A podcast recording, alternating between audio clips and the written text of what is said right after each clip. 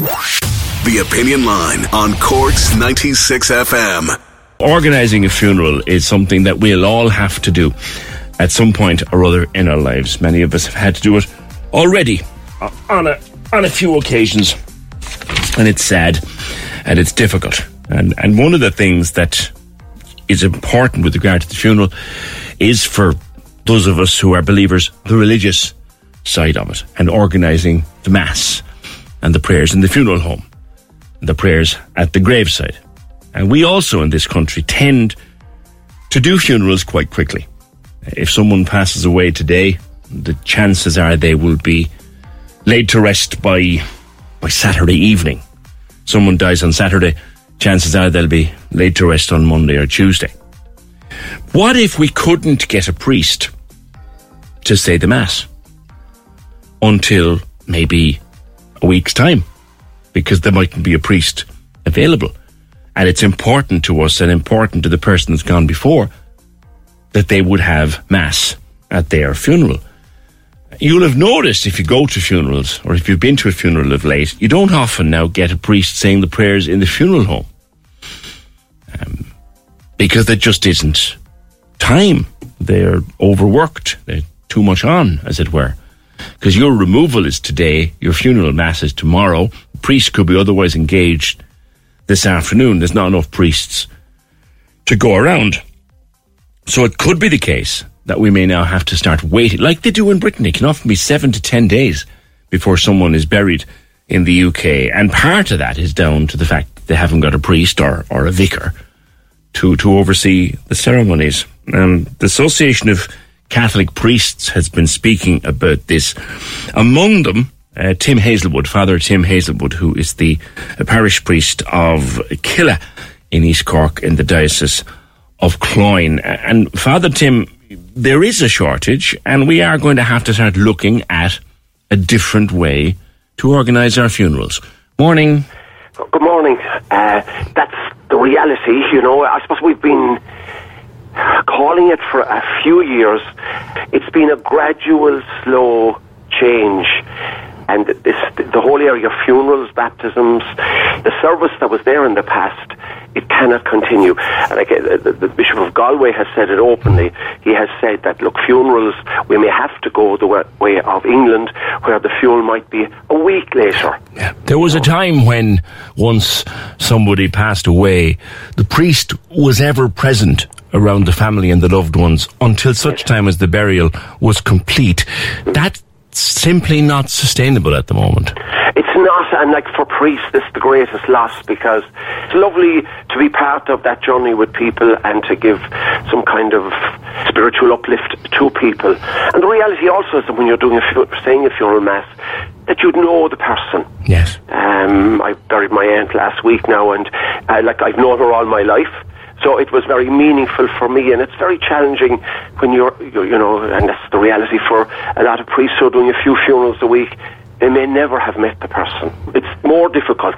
Yeah. Um, and that absence from the build-up and the removal, the prayers, you know, and, and meeting the people, that's a huge loss for priests. And I know uh, that is challenging.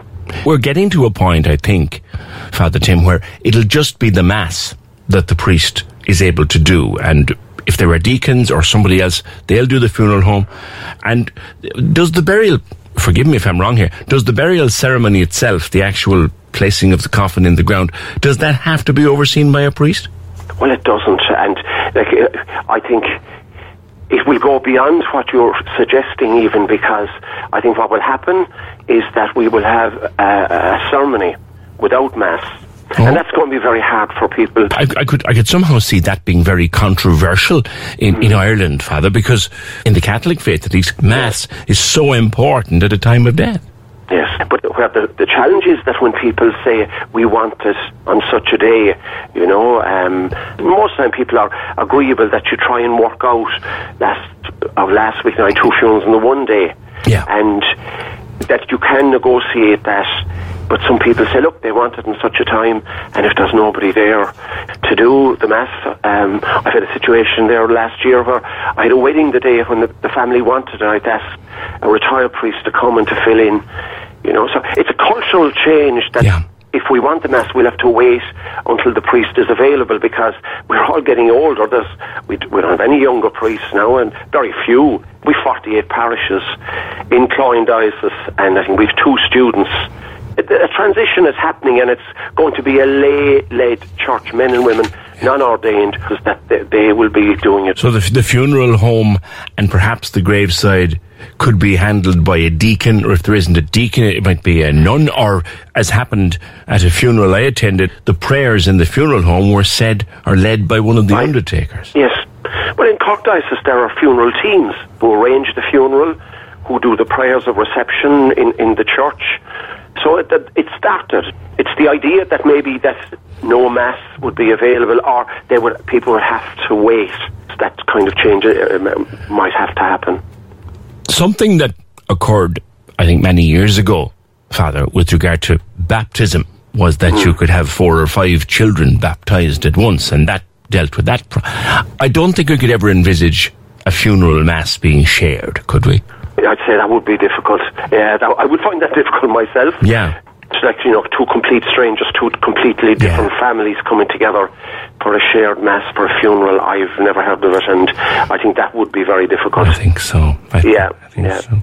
I've spoken to members of the ACP before with regard to the role of women. Hmm. And if women were allowed to do more within the church, might they solve some of these problems? I think it's a bigger question than solving one problem. I think that it, it would solve a lot of problems. Really? And the reality is that majority of the work that's done in the church is women who are doing it at, at present. It's the whole part about ordained ministry. In the early church, there were women who were deacons. Yeah. That if we started there, the reality is that uh, if, if, if women don't take that role in the church, I'd wonder about the future of the church. But uh, but you look at society now, what area of life are half the population excluded from? Only one area, I think. You know, and that's the, a big question for the church in, in going forward. You're not the first uh, man of the cloth to, to tell me that, that you'd recognise the importance of women and that, that they could perhaps do more. Did, did someone come up with a statistic that one priest or other had to do six funerals in a week? By the end of that, you'd be a, you'd be a wreck. You would be a wreck, but the reality, if that were all, that man probably is running a parish where he probably had the weekend masses, he had baptisms, he had people calling, you know, like, and he's probably on a board of management of probably two or three schools and preparing sacraments. And, and I'm not making us out to be martyrs now at all. Most of us love our job, you know. And the reality also is that he's probably in his late 60s or early 70s. Yes. And do we just flog fellas to death? Uh, or do we look at other options? The reality is, I'd say, fellas, some fellas are stepping back from it, knowing that their health isn't able for, for those demands. It must be difficult mentally too, Tim. I mean, six occasions of great Yes. sadness that you must oversee and, for want of a better choice of words, keep a straight face through. It's one of the most difficult challenges. Like I, I've had to, had to attend a terrible accident and then go to a first communion mass. We learn coping mechanisms, but it does have an effect.